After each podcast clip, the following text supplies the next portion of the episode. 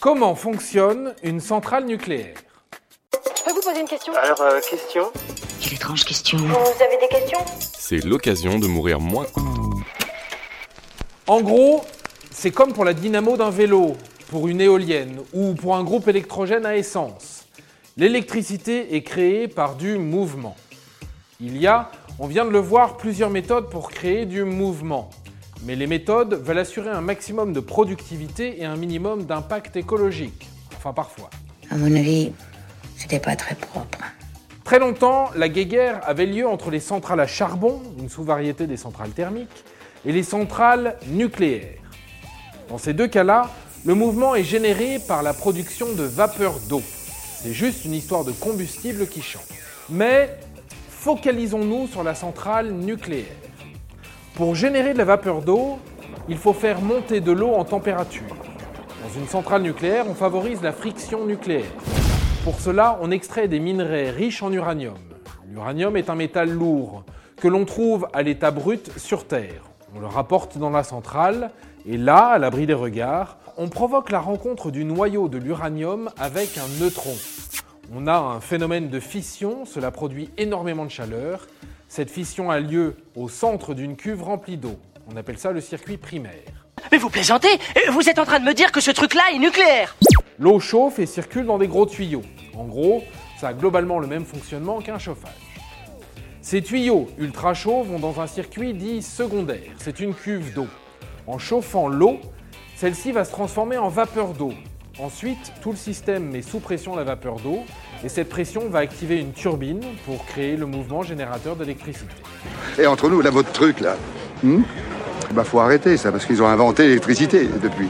Ensuite, l'électricité alimente le réseau électrique. Quant à la vapeur d'eau, quand elle est refroidie, elle retourne à l'état liquide et est réinjectée dans la deuxième cuve. Les centrales thermiques, c'est à peu près le même principe, mais l'eau est chauffée par combustion, soit par du charbon, du fioul ou du gaz. Ok, mais qu'est-ce qui est le plus rentable? Est-ce le thermique ou le nucléaire? Les études montrent que les centrales nucléaires ont un rendement de 33%, soit 33 unités d'énergie produites pour 100 consommées. Les centrales thermiques ont un rendement allant de 38 à 45%. Donc, avantage au thermique. Mais laquelle des deux solutions est la plus écolo? Alors là, autant le dire tout de suite, c'est une usine à gaz pour comprendre l'impact environnemental de chaque méthode. Les chiffres se croisent, se répondent, donc compliqué de départager toutes les informations. Mais globalement, on est sur du 35 à 65 grammes de CO2 par kilowattheure produit dans du nucléaire, 400 à 500 grammes pour les centrales à pétrole, 1200 grammes pour les centrales à charbon. Donc, avantage au nucléaire. Et quid des énergies propres, me direz-vous? On est à moins de 20 grammes pour les énergies renouvelables et entre 100 et 200 grammes pour l'énergie photovoltaïque. Voilà le décor. Et encore, on ne parle pas des risques de radioactivité, d'accidents industriels, tout ça, tout ça.